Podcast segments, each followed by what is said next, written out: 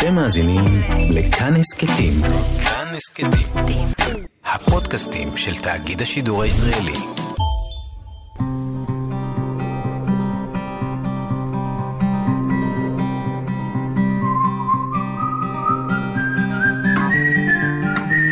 אחת פלוס חמש. אורחים וספרים עם ענת שרון בלייס. למעשה לא קראתי ספרים בילדות. ואז באיזה גיל 14 הייתי בבית של חבר, ואבא שלו אה, נתן לי את הספר, אה, חטא ועונשו. פתחתי אותו, לא הבנתי כלום, לא קראתי עד הספרים בכלל, גם לא פועדו ולא פיטר פן ולא כלום. אה, ולהתחיל מדוסטויבסקי זה ככה צלילה למים קרים ועמוקים, אה, אבל גם מים אה, מענגים. והוא ללא ספק בחמישייה הפותחת שלי, אה, של הסופרים שאני הכי אוהב והכי משפיעים עליי.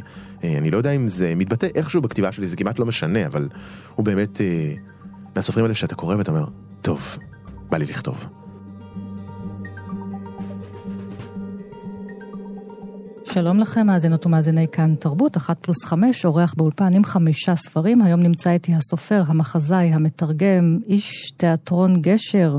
שלום רועי חן. שלום, שלום. אוהב תה וסמוברים. נכון. אז uh, בימים אלה החל מעופף uh, שוב השחף של uh, אנטון צ'כוב בתיאטרון גשר. אתה תרגמת אותו מחדש, רועי, וזה קיבל גרסה עדכנית על הבמה בידי יאיר שרמן הבמאי. אז אפשר גם לראות אותו בתיאטרון גשר על הבמה את השחף, וגם לקרוא אותו הפעם כספר. הוא ראה אור כספר בהוצאה חדשה בשם ה-21. כן, למעשה תרגמתי את זה פעמיים. פעם אחת בשביל הספר, ופעם שנייה בשביל התיאטרון, ומסתבר שאלה נוסחים שונים. אה, מדברים קצת אחרת על הבמה, זה נקרא קצת אחרת. אה, המתרגם שבי אה, היה נאמן מאוד בספר, והרשה לעצמו, עוד פעם, לא התפרעויות, לא גיירתי אותם חלילה ולא הבאתי אותם לזמננו. ההצגה עצמה מאוד מודרנית, אבל הטקסט הוא הטקסט של צ'כוב, שהוא למעשה מודרני. הוא מספר על אנשים אה, מאוד מובנים לנו עובדי התיאטרון, אבל לא רק, זה לא הצגה נישתית רק לעובדי התיאטרון, למרות שיש שם באמת מחזאי צעיר וסופר מפורסם ושחקנית מפורסמת, ונינה. אה, נינה, אותה, אותה אה, נינה. אבל נראה לי שאולי דווקא פחות נתמקד בה, כי באמת הנושא הזה של מחזה שעוסק בתיאטרון, כי יש פה את אה, קוסטיה, המחזאי הצעיר, שמאוהב בנינה, שמגיע לאחוזה עם אמו השחקנית הידועה המתבגרת. ארקדינה, והוא רוצה להעלות מחזה, וכמובן חשוב לו מה שאימא שלו תאמר עליו. והוא עושה את החזרות עם נינה, אותה בחורה צעירה שחולמת להיות שחקנית, אה, והוא אוהב אותה, ואימא שלו מעקמת פרצוף. מה זה מעקמת? מעקמת פרצוף כמו שהיא כנראה הקמה הרבה מאוד שנים, אה, אבל גם קשה לשפוט אותה מדי. זאת אומרת, לא הייתי שופט אותה בחומרה יותר ממה שצ'כוב שפט אותה. בעצם הרבה מאוד שחקניות סביבי, וגם שחקנים, כן? מדברים על הקושי הזה בלעזוב את הילדים בערב. אתה הולך להצגה ואתה כל ערב בעצם נוטש ילד. אה, קוסטיה הוא ילד נטוש כזה, של אימא שחקנית. הוא גם מדבר, מעבר למערכת יחסים הסבוכה, גם קודם כל נכנס אליה דרך מה זה תיאטרון. היא חושבת שהמחזה שלו, מה שהוא עשה, והמונולוג שהוא עשה עם נינה זה משהו עלוב, והוא חושב שזה בדיוק מה שהוא צריך לעשות. הוא צריך להמציא את התיאטרון מחדש. עכשיו, גם חשוב לומר על השחף, שכשהוא יצא... אה, ב-1895-6, כשהוא עלה על הבמה, הוא נקטל על ידי הקהל והביקורת. כישלון מחפיר בפטרבורג, כן, השחקנית יצאה לבמה, השחקנית ששחקה את נינה יצאה לבמה בלי קול. שלא הצליחה להוציא קול. שאגב זה קטע מן המחזה, גם שם היא מדברת על זה שאין לה קול. הוא מגיע לסטניסלבסקי, והוא הופך אותו שנה אחר כך להצגה הכי מצליחה מאז ועד עצם היום הזה. השחף כן. הוא כביכול, אתה יודע, אתם גם חוגגים איתו 30 שנה לתיאטרון גשר. נכון. זה ה... אולי המחזה. נכון, חוץ נכון. משייקספיר, נגיד. כן, השחף זו, זו חגיגה. כן. זה באמת חגיגה. כי זה מדבר גם על תיאטרון, גם על מאחורי הקלעים של התיאטרון, וגם על כמובן הדבר שצ'כוב התמחה בו, שזה תורת היחסים. הוא, הוא, הוא היה רופא במקצועו, אז הוא ידע לנתח את הגוף, אבל הוא ידע עוד יותר טוב לנתח את הנפש, ואפשר לראות כאן באמת אה, מלאכת מחשבת של מערכת יחסים מורכבת. בין אה, פרסום לאלמוניות, בין משפחה, בין... יש סיפורי אהבה, כולם מאוהבים במישהו שלא מאוהב בהם. אה, זה מצחיק, זה קורע לב, אה, וזה בעיקר מאוד מאוד אה, אמין. זה בנוי אתה היטב. אמרת מילה ראשונה זה מצחיק, כי קודם כל כשחושבים על זה זה קורע לב, הרי המחזה הזה מסתיים נכון. בצורה טראגית. מתחיל ב- בשאלה ששואלים את משה, למה את לובשת שחור תמיד? היא אומרת, אני באבל על החיים שלי. ומסתיים כן. בירייה. כן, מסתיים אז- בירייה, מסתיים בהתאבדות, אבל הדרך שבה הוא שוזר, כמו במחרוזת, צ'כוב את המילים שלו, יוצא משם באמת גם איזשהו הומור. כן. צ'כובי, אה, לא יודעת איך לנסח את זה, זה לא הומור רגיל, אתם לא יושבים שם ותופסים את הבטן מרוב צחוק, אבל יש משהו מצחיק בדרך כל פעם לפגיון, לכאב. יש משהו מצחיק בנו. אנחנו אנשים, מצחיקים. בני האדם, אנחנו מצחיקים. כן. לפעמים אנחנו מצחיקים כי אנחנו פתטיים, ומגלומנים, ונרקסיסטים, ולא רואים אף אחד ממטר. ולפעמים אנחנו מצחיקים כי אנחנו מצליחים לצחוק על עצמנו, כי אנחנו בעלי אירוניה עצמית, כי אנחנו קולטים את עצמנו פתאום.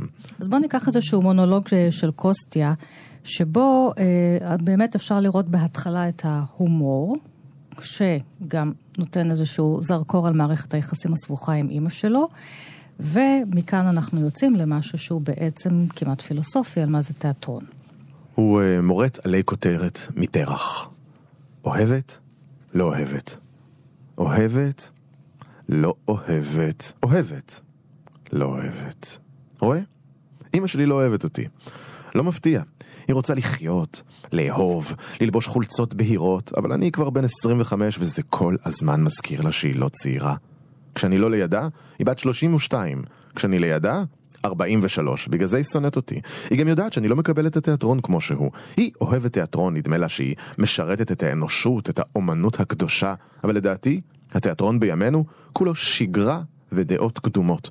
כשהמסך עולה אתה רואה אור של ערב, בחדר, עם שלושה קירות, והגאונים התורניים, כהני האומנות הקדושה, מגלמים אנשים שאוכלים, שותים, אוהבים, מתהלכים, לובשים את הז'קטים שלהם, כשאומרים טקסטים וולגריים ודוחפים לך מוסר השכל, מסר קטן שמחליק בגרון ומועיל לכל בית, כשמגישים לי באלף וריאציות את אותו הדבר, אותו הדבר, אותו הדבר. אני בורח. בורח כמו שמופסן ברח ממגדל אייפל שלחץ לו על המוח בוולגריות שלו. ועונה לו סורין, בלי תיאטרון אי אפשר. סורן זה אח של אימא שלו, ואז הוא ממשיך נחוצות צורות חדשות. צורות חדשות נחוצות, ואם אין, עדיף בלי כלום.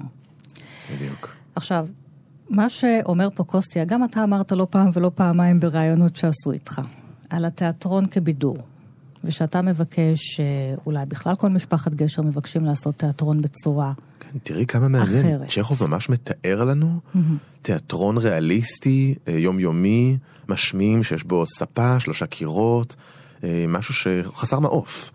וזה היה בסוף המאה ה-19. ואיך אתה, פור, איך אתה שובר את זה? אחד המפתחות הפשוטים, הראשונים, זה פשוט להיות מאוד אישי.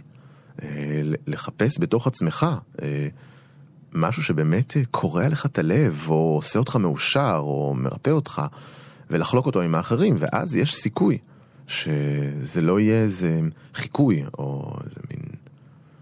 שזה לא יהיה הדבר הזה שכולם מצפים לו, זאת אומרת, להפתיע את עצמך. לשבור קיר רביעי למשל, כמו שעשית ברוח התיאטרון, הצגת אה, ילדים כן. ונוער שעשית לפני כמה שנים, כשבעצם השחקנים הם יושבים לצד עם הקהל ביחד, ואז הם קמים מן המושבים ולאט לאט מתחילים לדבר ועולים לבמה. כן. אז אתה שובר, אתה כביכול הכנסת לי, אתה יודע, הדבר- לתוך הקרביים את התיאטרון, כי השחקן יושב לידי, והופ, הוא קם הדבר. שמבדיל תיאטרון מאומנות אחרת זה המפגש. מפגש אמיתי בין שתי קבוצות, קהל ושחקנים, אה, והפס הדק הזה שמבדיל בין הבמה לאולם הוא בר חצייה. אפשר לעבור אותו. אתה אוהב לשבור אותו. לפעמים. כן, אני אוהב- אתה ובכלל אתם בתיאטרון גשר לפעמים אוהבים לשבור את הקיר הרביעי הזה. כן, אנחנו בטח לא המצאנו את זה ולא כן. היחידים שעושים את זה, אבל זה כן משהו שהוא תמיד חשוב לי. המודעות, המודעות העצמית. אנחנו רואים אתכם. כן. את יודעת שיש קהל שאומר, אה, השחקן הזה יותר מוכשר, השחקן הזה פחות מוכשר, אבל גם השחקנים לפעמים יורדים מאחורי הקלעים ואומרים, הקהל היום יותר מוכשר, הקהל היום פחות מוכשר. אה, יש דבר כזה, קהל מוכשר.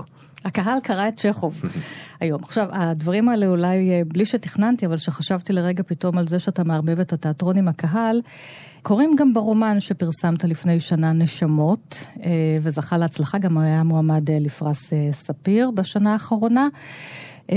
זה הספר השלישי שלך. ובו אתה עוסק בגלגול נשמות. גץ וגיטל הם אח ואחות אי שם בחורביצה, על גבול ליטא פולין, תחילת המאה ה-17, אה, בשטטל יהודי, בערב פורים, ויש הצגה, וכולם מתחפשים, גם זה מתחילים תיאטרון. אחר כך קורה שם איזושהי מהומה עם אחד הגויים, והם מוצאים את מותם כמו שאומרים, אבל הם לא באמת מתים, אלא הם מתחילים להתגלגל. מאה שנה אחר כך לוונציה, ומאה שנה אחר כך למרוקו, ועוד מאה שנה אחר כך ליפו ב-2020. עכשיו התברר שמי שכותב את כל הגלגולים הוא המתגלגל באמת האחרון, גרישה, מהגר אה, אותו ילד שהיגר מרוסיה, הוא זה שכותב את זה, ואימא שלו שוברת לנו את הקיר הרביעי. כי כל גלגול כזה, היא באה, פותחת לו את המחשב ומדברת אלינו, הקוראים, מה זה הספר הזה ומה זה השטויות, הוא הכל ממציא על סמך כל מיני דברים שקרו לנו ברוסיה ובילדות שלו. יש בעצם מלחמה על הלב של הקורא. בין אם... האם זה רומן היסטורי על גלגול נשמות, כפי שגרישה מספר, או שמא זה סיפור הגירה על אימא וילד שלא יודע להסתגל לשינויים בחיים? הם נאבקים, כמו קוסטיה וארקדינה. נכון. ויש פה גם כמובן, תחקיר מאוד מדוקדק שלך היסטורי, כל פרק שאתם קוראים, יש פה חומר היסטורי מרתק. כן, כתבתי את הרומן במשך חמש שנים, ובאמת כן. כתבתי אותו בוונציה, במרוקו, ברוסיה, בפולין, ב- ביפו. ואנחנו פה בתוכנית, מה אני עושה עם לגלגולי נשמות וטקסטים עם האורחים שלי? בדיוק. אז זה בול מתאים. זהו, תשמעי, אני, אני באמת נולדתי כאתאיסט, ועם השנים הבנתי שאני אתאיסט יהודי. זאת אומרת, אני יודע בדיוק באיזה אלוהים אני לא מאמין. אז אנחנו קוראים... כן, אה... אנחנו עם, אה, בגלגול הראשון בעצם, בפולין במאה ה-17, ואנחנו עם גץ וגיטל ברגע האחרון של חייהם בגלגול הזה. לרגע אחד, קצר, אבל מושלם, האמין גץ שבעורמה ובתושייה הוא הציל את אחותו ואת עצמו, ואולי את חורביצה כולה. אבל הרגע נגדע באיבו כשהילד הבין שכולם הסתלקו, כולם, מלבד הכלב פחוס האף שנביחותיו רק גברו. גיטל המבוהלת זינקה ממסתורה ורצה לעומק היער. הכלב דלק אחריה. גץ, בסוגריים נגיד שהוא עומד על עץ, נדנד את עצמו לאחור כדי להשיב את כף רגלו אל הענף שממנו ניטר, אבל בניגוד לצפוי, טבעת החבל התהדקה על צווארו, והוא הצליח להפיק צליל אחד, ג. הצליל האחרון אשר בקע מפיו.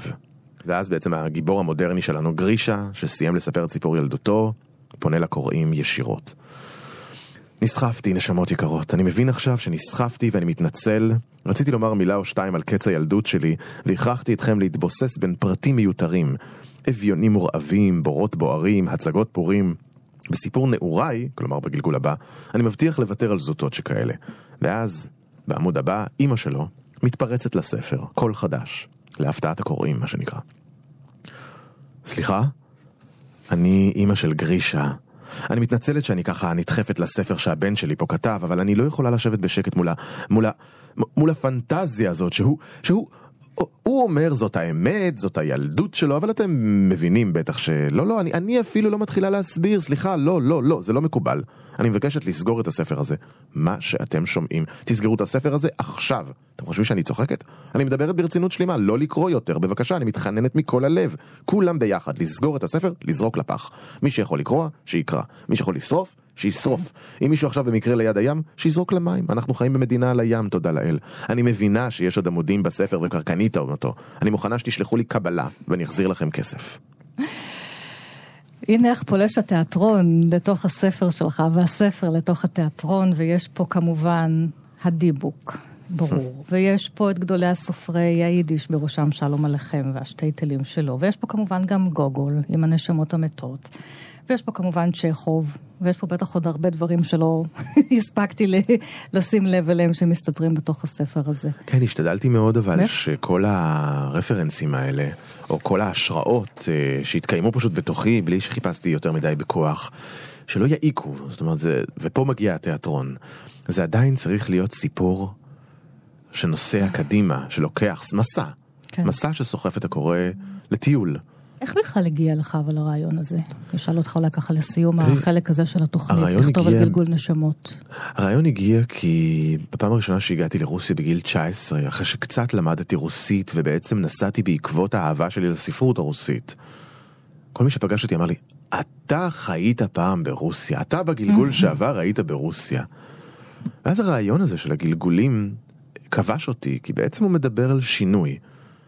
וכמו שמרינה, האימא של גרישה, טוענת בספר, כולנו עוברים גלגולים בתוך החיים, גם המעבר מהילדות לנעורים, מהנעורים לבגרות זה גלגול. הגירה, זה גלגול, היא מדברת זה על זה, גלגול. בסוף היא מתאחדת איתו כשהיא בעצמה אחרי כמה שנים מגיעה לישראל ומדברת על הגירה כגלגול, זה כל כך כן, יפה, באמת. המונולוגים שלהם כל כך יפים. כן, אני, אני ממש, אה, ידידיי העולים, מה שנקרא, אה, לראות את, ה, את ה, השלת הנשל הזאת, זה, זה, זה מרתק, ואני גיליתי שאפשר לעשות את זה על ידי למידת שפות. כשאדם מדבר בשפה זרה, במובן מסוים עובר איזו מטמורפוזה שכלית, רוחנית, אה, גופנית בסוף. אה, אתה לפעמים משנה את הדעות שלך כשאתה מדבר בשפה זרה, לא רק את המנעד הקול.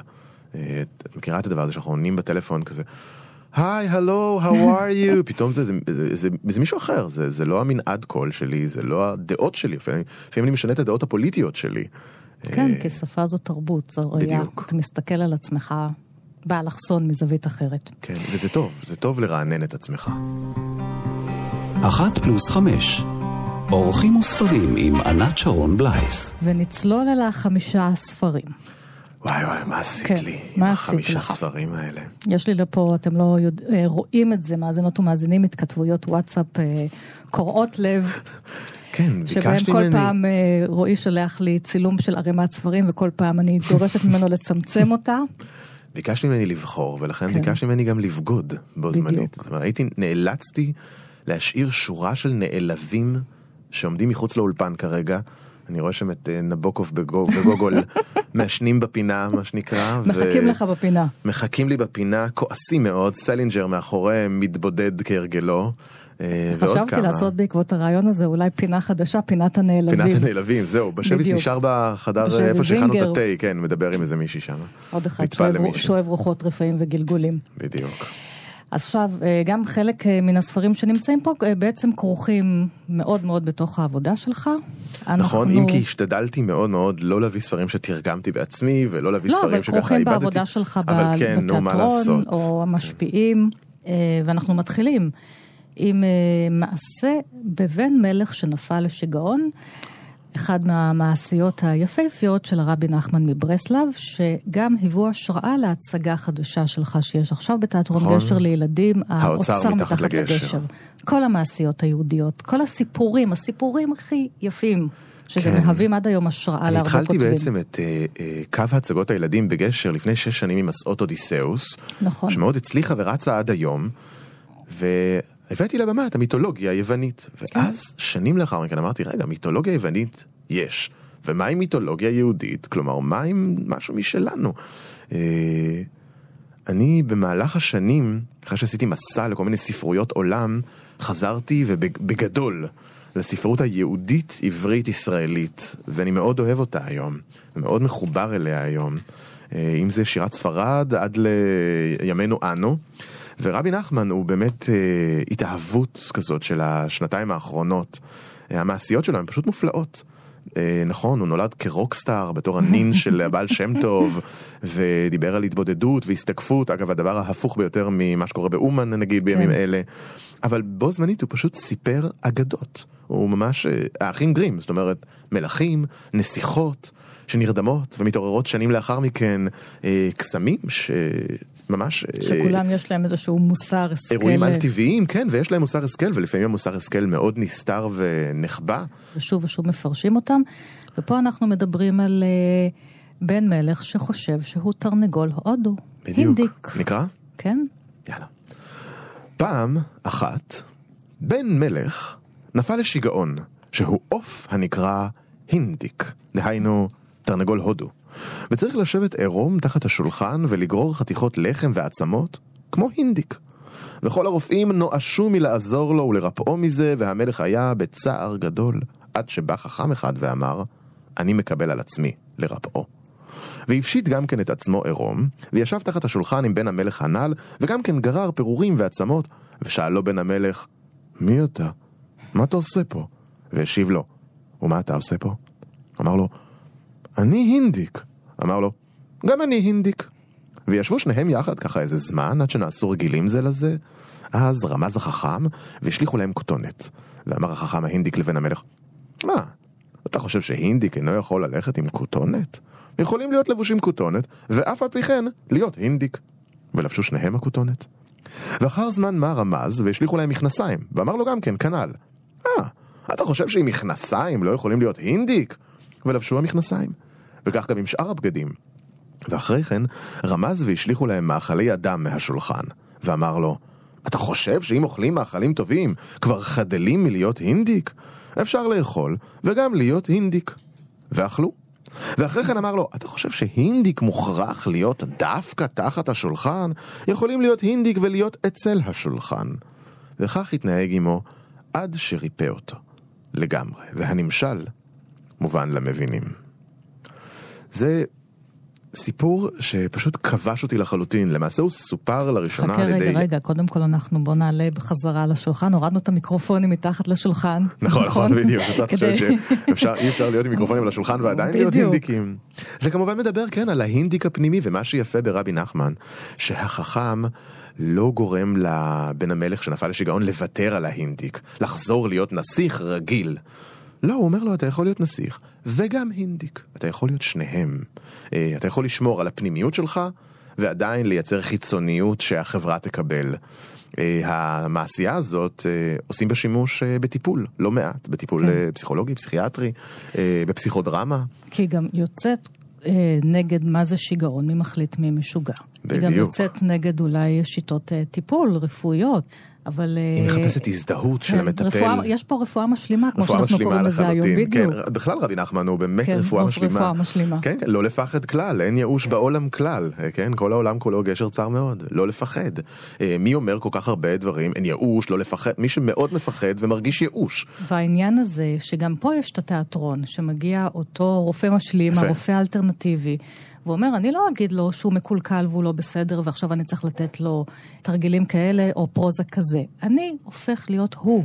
בדיוק. אני הופך הזדהות. להיות הוא. מגלם שחקן, דמות. הוא מגלם דמות. כן. וכך אולי אני אשיב אותו אל חיק הבריות. אז המעשייה הזאת ממש מופיעה בהצגת הילדים שלנו, האוצר מתחת לגשר, אבל היא למעשה גם נתנה השראה, ואולי זה אפילו גשר טוב לספר הבא כן. שלנו, אה, לסצנה שלמה במחזה האחרון שלי לפני האוצר מתחת לגשר, מי כמוני. כן. שמספר על חמישה בני נוער במחלקה סגורה, שעושים הצגה, בעצם מוצאים ריפוי דרך התיאטרון, חלקם. ויצאת לאברבנל לעשות שם תחקיר בדיוק, הוזמנתי למוסד לרפואת הנפש אברבנאל ולבית הספר שחף שנמצא בשטחו, ביחד עם הבמאית היליל סמל. והיינו שם חצי שנה, הגענו לשיעור אחד של תיאטרון לראות מה בני הנוער עושים שם, ונשארנו חצי שנה. ואז באמת כתבתי את המחזה, מי כמוני, אה, אז, אז, והכנסתי אליו גם, עוד פעם, טייק אוף כזה, גרסה של אה, המעשייה הזאת של רבי נחמן. ואם אנחנו כבר נמצאים במי כמוני ובאברבנאל ובחצי השנה הזאת שבה חזיתי בבני נוער עושים תיאטרון וראיתי באמת את הריפוי שיש אה, בכוחו של התיאטרון לייצר, כן. שם קיבלתי מאחת הנערות המלצה על ספר. קיבלתי מהם המון המלצות על מוזיקה, על ספרים, חלקם, אה, בעיקר חלקן, משכילות אה, בצורה מפליאה פשוט, ו... ולמדתי המון אה, מהנערות החכמות שם, ובמיוחד מאחת נהדרת שהמליצה לי על ספר שהיום אני ממש נבוך שלא קראתי לפני זה, זאת אומרת בושה גדולה. סילביה פלט, פעמון הזכוכית.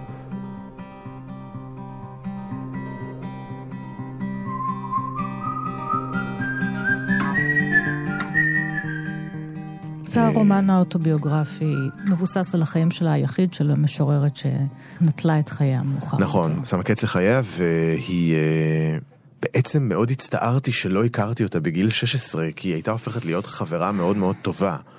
אה, זה ספר, סילביה. כן, שאפשר לומר עליו ככה בעין בלתי מזוינת, שהוא ככה מאוד מדכא וזה, אבל לפעמים כשאתה קורא על צרות של אחרים, וזה בכלל חלק מהעניין של ספרות ואומנות, כן? יש בזה דווקא משהו אה, שמקל עליך, שעוזר בהחלמה. ההזדהות עם עוד אדם שחווה אה, התמוטטות עצבים, אה, דיכאון קליני, אה, גם אם אתה לא שם, אה, יכולה להיות, אה, יכולה לסייע המון בעצם. אתה יודע, יש לי על זה לפעמים שיחות מעניינות אה, גם בבית וגם עם חברים שלי שהם אנשי ספר, אנשים אוהבים לקרוא, ולפעמים ככה מפחדים מהספרים האלה. וזה מה שאני צריכה. זה בסוף מרים אותי בחזרה למעלה. מה שלמדתי זה שאם לא מדברים על דיכאון או על ייאוש או על פחדים, הם לא נעלמים לשום מקום. כן. ולכן עדיף כבר לדבר עליהם. ואם אפשר לדבר עליהם באומץ, בפתיחות, אה, ויפה גם, כי אפשר לדבר על הדברים הקשים האלה בפיוטיות, אה, ולייצר איזה מעוף בתוך הדיבור הזה. אה, מעוף שיכול לשאת על כנפיו אה, קוראים שלמים דרך עשרות שנים ודרך מאות גם. כן, גם צ'כוב שהזכרנו וסילביה קודם. מאוד שנונה ומצחיקה ואירונית בהמון מובנים, זה קצת מה שפגשתי במחלקה הסגורה באברבנאל, ילדים שהם, אה, כמובן אני קורא להם ילדים כמובן, כן, הם בני נוער, אבל אה, הם מודעים לחלוטין לכל מה שקורה להם, הם רגישים מאוד וחכמים מאוד ו... ואפשר ללמוד מהם הרבה מאוד, אה, גם עלינו. וגם למצוא דרכם ספרים חדשים. אז אה, הרומן הזה, רק נאמר, הגיבורה שלו אסתר גרינווד, שמקבלת איזושהי מלגה מאוד יוקרתית להגיע ולעשות התמחות במגזין אופנה. החיי הזוהר מחכים לה, כן, אבל הספר נפתח בהוצאה להורג של אה, בני הזוג רוזנברג. נכון. במכות חשמל שנחשדו בקומוניזם באותה תקופה בארצות הברית האפלה, ואחר כך היא בעצמה מתאשפזת ומקבלת מכות חשמל כן. כדי להחלים. אז אני קורא קטע קטנטן, שבו היא מסבירה בעצם את שם הספר, מהו אותו פעמון הזכוכית שעליו היא מדברת. יש גברת בשם גברת גינאה, שהיא אה, הופכת להיות מין... אה, לוקחת עליה חסות על אותה אסתר שלנו הגיבורה, אה, ומממנת לה אה, את האשפוז, את הלימודים, אישה עשירה שאסתר זאת נגעה לה ללב. וסילביה כותבת ככה בעמוד 205, אה, בתרגום אה, החדש והמאוד מאוד יפה, אה, יש לציין, של אה, אורטל אריכה. בהוצאת הקורסה, נכון? נכון מאוד. כן. אמא שלי אמרה לי שאני צריכה להכיר לה טובה. היא אמרה שכיליתי את כל כספה כמעט, ולולא גברת גינאה, היא לא יודעת איפה הייתי היום. אני ידעתי איפה. הייתי בבית החולים הממשלתי הגדול, בכפר שסמוך למוסד הפרטי הזה. ידעתי שאני צריכה להכיר לה טובה, אלא שלא הרגשתי כלום. אם גברת גינאה הייתה נותנת לי כרטיס טיסה לאירופה, או שיט מסביב לעולם, זה לא היה משנה לי כהוא זה, כי בכל מקום שאשב בו, על סיפון של ספינה, או בבית קפה לצד הרחוב בפריז, או בבנקוק, אשב תחת אותו פעמון זכוכית, ואתבשל באוויר המעופש של עצמי. ו- ושוב, היא, היא יודעת למצוא את המילים הנכונות, שאחר כך הולכים איתך ממש המון שנים. זאת אומרת, אני, הדימוי הזה של פעמון הזכוכית הזה, הוא, הוא כל כך מדויק וחזק ומיוחד ומקורי, שלמרות שנכתבו תילי תילים של עמודים על uh, שפיות ואי שפיות, על הגבול הדק הזה, שבו כולנו בעצם מהלכים, סילביה פלט באמת היא אחת המדויקות uh, שכתבו על זה. זה לא כלי זכוכית, זה פעמון זכוכית. זאת אומרת, את גם סגורה בו, וגם יש לך את הדינדון, התיבת תהודה הזאת כן. של הרעש הזה והקולות. את כמו איזה ענבל שנחבט בדפנות של פעמון הזכוכית הזה. את הענבל. אחת פלוס חמש. אורחים וספרים עם ענת שרון בלייס. רועי חן, הסופר, המחזאי, המתרגם, הוא אורח אחת פלוס חמש היום, כאן עם חמשת הספרים האהובים עליו, שתמיד גם מוצאים אה, את דרכם אל הכתיבה שלו, אה, לספרים ולבמה. אנחנו ממשיכים עם הבחירה השלישית שלך, הרומן של מרגרט אטווד, זרע רע. מרגרט אטווד ועוד כמה סופרים וסופרות אה, נכבדים התבקשו אה, לכתוב מחדש את אה, שייקספיר במסגרת פרויקט מאוד מעניין שנעשה בארצות הברית, והיא בחרה את המחזה שלו, הסערה. כן.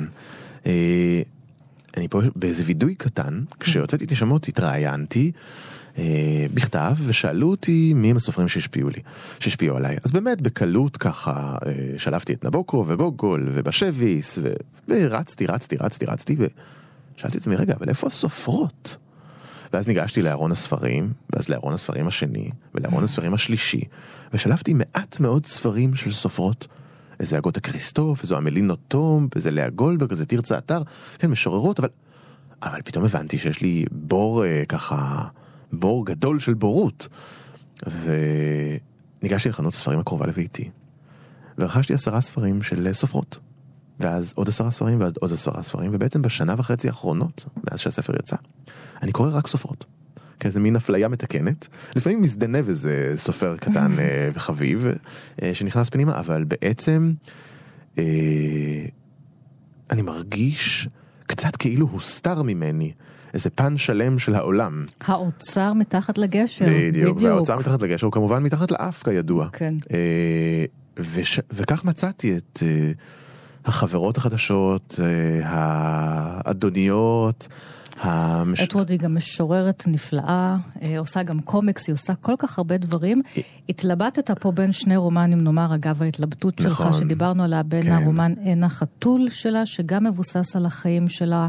כן, אה, הוא פשוט רומן דעתי- אדיר בעיניי. גם, הכי טוב אולי. לפי דעתי אולי זה הרומן הכי טוב שלה. הספר הזה גם מאוד מעניין, שוב, בהיבטים של תיאטרון, שתכף אה, נכון. ניגע בהם, ולכן גם הבאת אותו בחרתי לכאן. אותו כי בימים אלה אני מלמד בתיכון בשם מוזות ביפו, ואני מלמד שייקספיר. אני מלמד את המלט. בעצם אנחנו קוראים המלט ביחד, כיתות י"ב, מגמת תיאטרון. חוויה פשוט מעוררת השראה ואדירה. אה, שוב, הכיתה רובה אה, בנות אה, נהדרות וחכמות, שקוראות המלט ומבינות הכל. ובספר הזה, זרע רע, פליקס פיליפס, שהוא במאי תיאטרון מצליח, בעצם נזרק מהתיאטרון שלו, בצעד מעליב במיוחד, צעד בוגדני, בוגדני לחלוטין. זה קשור להסברה. ואז הוא יושב לו באיזה בקתה ומחפש נקמה. ועד שהוא ימצא את הנקמה הזאת, הוא מחפש גם עבודה, מציעים לו ללמד אסירים בכלא, באיזה פרבר, אה, תיאטרון. קורס תיאטרון כזה כמו שיש גם פה אגב בארץ, בבתי כלא, שמעבירים כזה קורס תיאטרון, עושים הצגות. אז הוא הולך ללמד, והוא מלמד שייקספיר. והוא מלמד את זה בשיא הרצינות, כי כל דבר שהוא עושה בחיים הוא עושה ברצינות. ואחרי כמה שנים לאחר מכן, כשהקורס הזה מצליח מאוד והאסירים כבר אוהבים אותו והולכים איתו ועושים מדי שנה הצגה, מעלים מדי שנה הצגה בכלא, אה, הוא מחליט אה, לקחת מחזה שעוסק בנקמה. והוא הסערה של שייקספיר. אה, מחזה... שבו אה, פרוספרו, מלך מילאנו, מודח גם במעשה בוגדני על ידי אחיו, ונשלח לגלות אה, עם הבת שלו הקטנה מירנדה, שהיא יתומה מאם. כן, בספר הזה מרגרט אטווד. פותרת יפהפה את הדמות של כן. מירנדה, היא בעצם אה, היה- לו בת ש... ש... שמתה, שמתה, כן, שמתה. והולכת איתו עדיין ככה, ברוח, כן, אז גם ברוחה. יש פרטים אה, ביוגרפיים בדמות של פליקס מתוך המחזה, וגם העלילה המקבילה זהו, אז. אז ללמד שייקספיר בבית ספר. כן, ללמד שייקספיר בבית ספר, ללמד שייקספיר בכלא, זה דברים שונים, ועדיין מאוד התלהבתי מהדרך שבה מרגרט אטווד בעצם לוקחת אותנו למסע על איך מלמדים שייקספיר.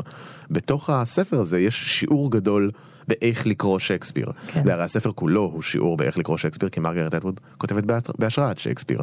ואני בחרתי קטע קטן, שבו אותו פליקס עומד מול האסירים ומלמד אותם שמעכשיו אסור לקלל בכיתה, ומי שרוצה לקלל מוזמן להשתמש בקללות מתוך הסערה של שייקספיר. שזה קליבן.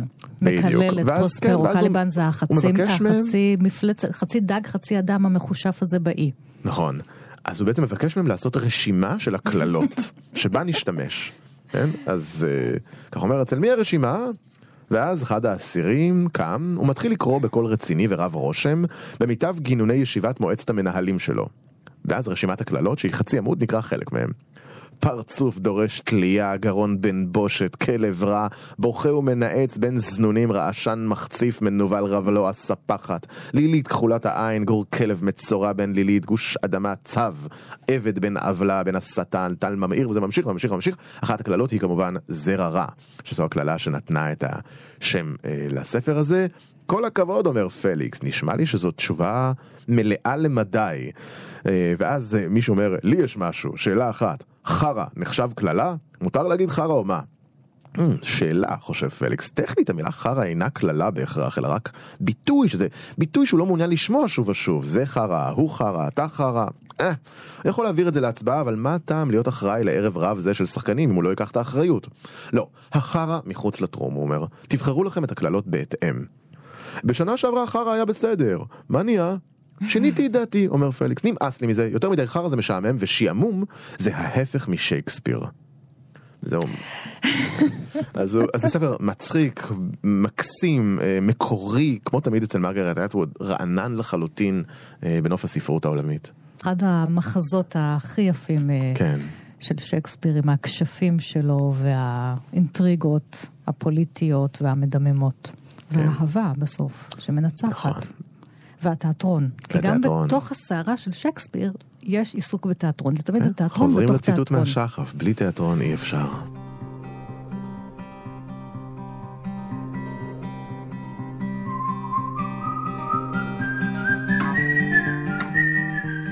רועי חן, הרומן הרביעי שבחרת, האחים קרמזוב.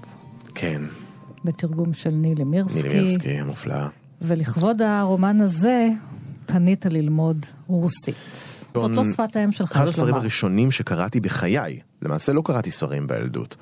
ואז באיזה גיל 14 עברתי לבית ספר אומנויות בתל אביב, והייתי בבית של חבר, ואבא שלו אה, נתן לי את הספר. אה, החטא ועונשו. פתחתי אותו, לא הבנתי כלום. לא קראתי עד הספרים בכלל, גם לא פועדו ולא פיטר פן ולא כלום. אה, ולהתחיל מדוסטויבסקי זה ככה צלילה למים קרים ועמוקים, אה, אבל גם מים אה, מענגים. אה, כי הטמפרטורה של הכתיבה של דוסטויבסקי שכותב באמת כמו אדם שחולה במחלת הנפילה לפעמים, או כמו מהמר שחייב הרבה מאוד כסף, הטמפרטורה, המרוץ האדיר של, של השפה שלו, של הדמויות שלו, אה, כבשה אותי. ועם השנים באמת החלטתי ללמוד רוסית כדי לקרוא את זה במקור. אותו ואת פושקין ואת גוגול ואחרים, אבל אותו. ובחלוף הזמן גם תרגמתי את הרומן הראשון שלו, שלא תורגם לפני זה לעברית, אנשים עלובים, שיצא בספרייה החדשה, אה, בקיבוץ. והוא ללא ספק בחמישייה הפותחת שלי, אה, של הסופרים שאני הכי אוהב והכי משפיעים עליי. אה, אני לא יודע אם זה מתבטא איכשהו בכתיבה שלי, זה כמעט לא משנה, אבל הוא באמת מהסופרים האלה שאתה קורא ואתה אומר, טוב, בא לי לכתוב. אה, המאבק הזה בין רציונליות לדת ולאמונה, אגב נשמות, שגם בא לידי ביטוי, זה הלב של הרומן הזה. נכון, נכון, נכון. המאבק הזה. אז האחים קרמזוב זה הרומן האחרון של דוסטויבסקי, ויש בו המון נושאים. 1880 הוא כתב אותו. ויש בו, יש בו, ממש שנה כן. לפני שהוא מת, אה, יש בו המון המון נושאים. יש בו רצח אב, כן. שזה סיפור שדוסטויבסקי באמת שמע בכלא כשהוא הואשם באיזה אה, חתירה נגד השלטון, אבל זה גם סיפור משפחתי, כי את אבא של דוסטויבסקי על פי האגדה רצחו המשרתים שלהם.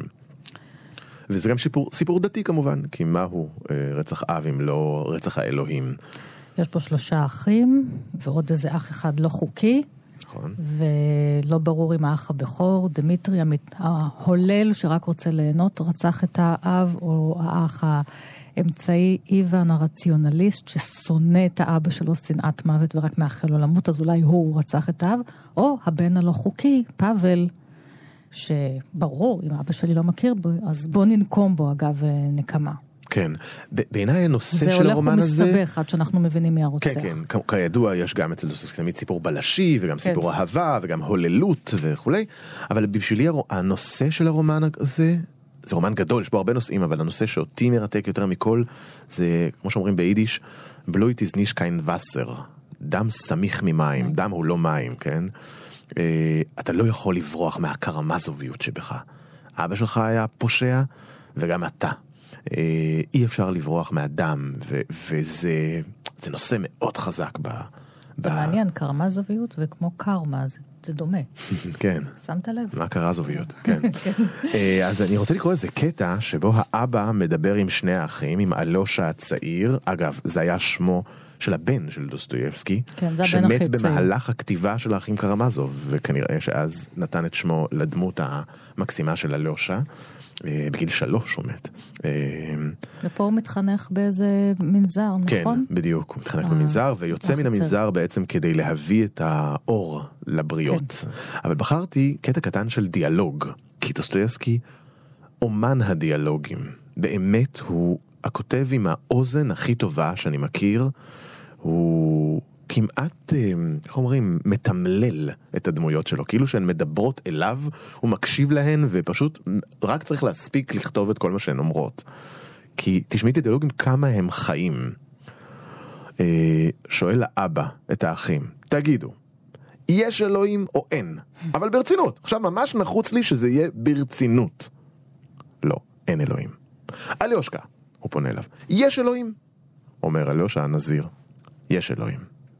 איוון, ועל מוות, יש? נו, איכשהו, לפחות, ולו רק קצת, טיפ-טיפה. גם על מוות אין. מה, בשום צורה? בשום צורה.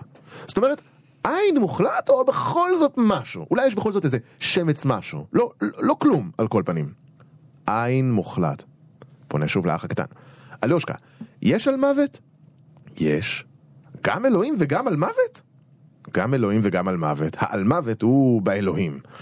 אמ, קרוב לוודאי שהצדק עם איוון, ריבונו של עולם, כשרק חושבים על זה, כמה השקיע האדם באמונה, כמה כוחות הוא בזבז לשווא על החלום הזה במשך אלפי שנים.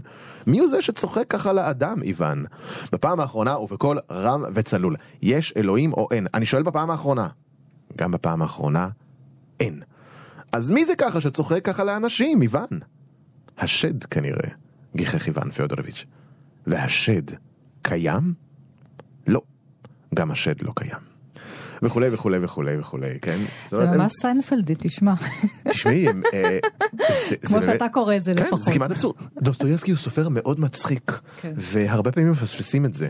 הנושאים הם רציניים, אבל הצורה משעשעת, אירונית, סרקסטית, הכי חריפה וארסית שיש. אה, עכשיו שקראת את זה, שוב חשבתי על גרישה ואימא שלו. כן. והשיחות ביניהם, אם יש גלגולים או אין גלגולים, אם זה זבל מה שהוא כותב או שזאת יצירת מופת, כן, אם ה- יש חיים אחרי המוות. גם נשמות עוסק בשאלה, כן, האם החיים הם מתנה או עונש. כן. זאת אומרת, איך, איך אנחנו צריכים לקבל את הדבר הזה, ואם נקבל אותו שוב, אם, אם נקבל שוב עוד גלגול, אז אה, אלוהים לארג' איתנו, נתן לנו עוד צ'אנס לתקן את מה שעשינו, או שמישהו העניש אותנו ואמר, נכשלת במבחן, תעשה עוד אחד. ואיך מתכוננים למבחן הזה לכל הרוחות, כן? ומה, ומה קורה למי שמקבל ציון טוב? ואגב, בכלל לא אמרנו שגרישה שונא תיאטרון, כשאימא שלו לוקחת אותו לאותו תיאטרון ביפו, בלי. השם. הוא נכנס איתה ואחר כן. כך בור- בורח אה, לעשן נרגילה. קם באמצע השורה וצועק שכולם שקרנים.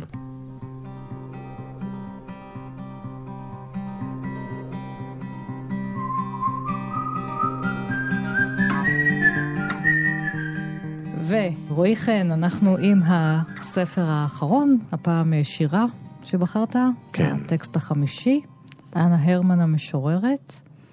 אנה הרמן זו משוררת מופלאה, שמהרגע שהכרתי את השירים שלה בעצם אה, אני כל הזמן מחכה לספר הבא שלה. גם פה התלבטתי המון כי יש כמה משוררות באמת באמת מופלאות אה, בישראל שכותבות בעברית. אה, אחרת שאני מאוד מאוד אוהב ואני חייב לתת המלצה בצד מה שנקרא היא סיוון בסקין. אה, אני אציין רק שהיא היא פרסמה שלושה ספרים, ספרי שירה, חד קרן, ספר הרפואות הפשוטות והתאומה הנראית, ואני קורא את השיר הזה כרגע, אני מחזיק ביד את אה, גיליון 20 של הו. אה, שהוקדש בעצם למיטב השירה שפורסמה במהלך השנים, וגם למסות נהדרות שיש על כאן. מהי ספרות. כן. מסות נהדרות יש שם. ואני אקרא שיר, שכמו תמיד אצל אנה הרמן, הוא גם סוג של מסע פנימי, וגם משתברים בו הרבה מאוד רפרנסים ספרותיים. זה פשוט, אני אקרא אותה והם יבואו מעצמם. אה, זה ממש כמו איזה קלידוסקופ כזה של, של ספרות, כאילו שהארץ שקוראים לה ספרות היא ארץ הרבה יותר מוחשית מהארץ שבה אנחנו חיים. וזה נקרא אה, בעקבות הזמן האבוד. שכבר שם יש. רפרנס לקורס. כן. בעקבות הזמן האבוד, אנה הרמן. בעוגיה נגסתי ונראה לי שאי אפשר היה לגדול ואי אפשר היה שלא ליפול כמו אליס אל ארץ הפלאות והראי. אתה נפלת ואני נדמתי. נפלת מחומת יוון ותית, אני ניצבתי שם כמו המפטי דמפטי, טופחת באילמות הביצתית. עשרים שנה חלפו עד שלפתע חזרתי אל מקום העזיבה. אני חליתי ואתה נרפאת. הרחק הרחק מגיא המצלבה, הייתי הבל והייתי קין. עופפנו יחד כמו יונה ויון. הדם שזב ממך היה היין, ובשר המצח לחם קומוניון. חזרתי לשעה שמתחלפת. בהילדות בהתבגרות קורה שגוף הולך ומתעטף כלפת. בקשי עגול של גיל 11. מעל אותה חומה, כמעט בת תשע, מבעד דם שפוך את אחותך, אתה ראית בזירת הפשע, והיא הלכה מולך והתנמכה. מתוך גלים של זעזוע מוח, ראית את חייה שחלפו, והיא גדלה עד שחדלה לצמוח בתוך גלגל העין הקפוא. זירת הפשע היא תמיד הבית, ועוגייה היא לפעמים אקדח. פוסעים בעמק בין עצי הזית. ביחד, יד ביד, אחות ואח. לא, התחלנו את השיחה עם אחות ואח, נכון? עם גץ וגיטל נכון. שלך, והנה התגלגלנו לאח ואחות. זה מה שקרה. אצל אה, אנה הרמן. אני אבקש ממך לסיים את השיחה הזאת עם אה, מונולוג של אה, טריגורין, הסופר, מהשחף, אותו סופר מתוסכל, כאן בדיאלוג עם נינה. איזה עמוד? והיא אומרת לו, אני מסרבת להבין אותך, אתה פשוט מפונק מרוב הצלחה. איזה... הוא אומר לה, זה? איזו הצלחה. עמוד 51. כן. אני חייב להגיד שזה כל כך הביך אותי כשתרגמתי את ריגורין, רמת ההזדהות שהרגשתי איתו, זה באמת מביש. להיות מין סופר כזה שמתהלך ומקשקש על עצמו כל הזמן, הרי זה, הרי זה הסכנה שאורבת לכל אדם כותב כל הזמן, להיות ריגורין. אוקיי, אז באמת אומרת לו נינה, אתה פשוט מפונק מרוב הצלחה. טריגורין. איזה הצלחה. אף פעם לא חיבבתי את עצמי. אני לא אוהב את עצמי כסופר. והכי גרוע, שאני שרוי במין ערפל, ורוב זמן אני לא מבין מה אני כותב. אני למשל אוהב מים, עצים, שמיים, אני מרגיש את הטבע, הוא מעורר בי תשוקה, חשק בלתי נשלט לכתוב. אבל אני הרי לא רק צייר נוף, אני גם אזרח. אני אוהב את המולדת, את העם. אני מרגיש שאם אני סופר, אני חייב לדבר על העם, על הסבל שלו, על העתיד שלו, לדבר על המדע, על זכויות אדם וכולי וכולי. ואני מדבר על הכל. אני ממהר מדי, דוחקים בי מכל עבר, כועסים. אני מתרוצץ מפה, לשם, כמו שועל שכלבים צדים אותו. אני רואה שהחיים והמדע רצים קדימה, קדימה, ואני נשאר מאחור, מאחור, כמו איזה עיקר שאיחר לרכבת. בסופו של דבר, אני מרגיש שאני יודע לכתוב רק תיאורי נוף. בכל השאר, אני מזויף. ומזויף מכף רגל עד ראש. רועי חן, אתה לא מזויף. אבל בוא נרד מתחת לשולחן ונבדוק. בדיוק. אולי אתה לא רועי חן, אלא הינדיק חן. כולנו הינדיקים. תודה רבה לך, הסופר. המחזאי, איש תיאטרון גשר, רועי חן, על הדברים שכתבת ועל הספרים שאתה אוהב וחלקת עימי פה. תודה רבה לך שהזמנת. לי קוראים ענת שרון בלייס, כל תוכניות אחת פלוס חמש תמיד זמינות לכם בעמוד ההסכתים של תאגיד השידור ועוד פרטים בפייסבוק. תודה לכם ולהתראות. להתראות.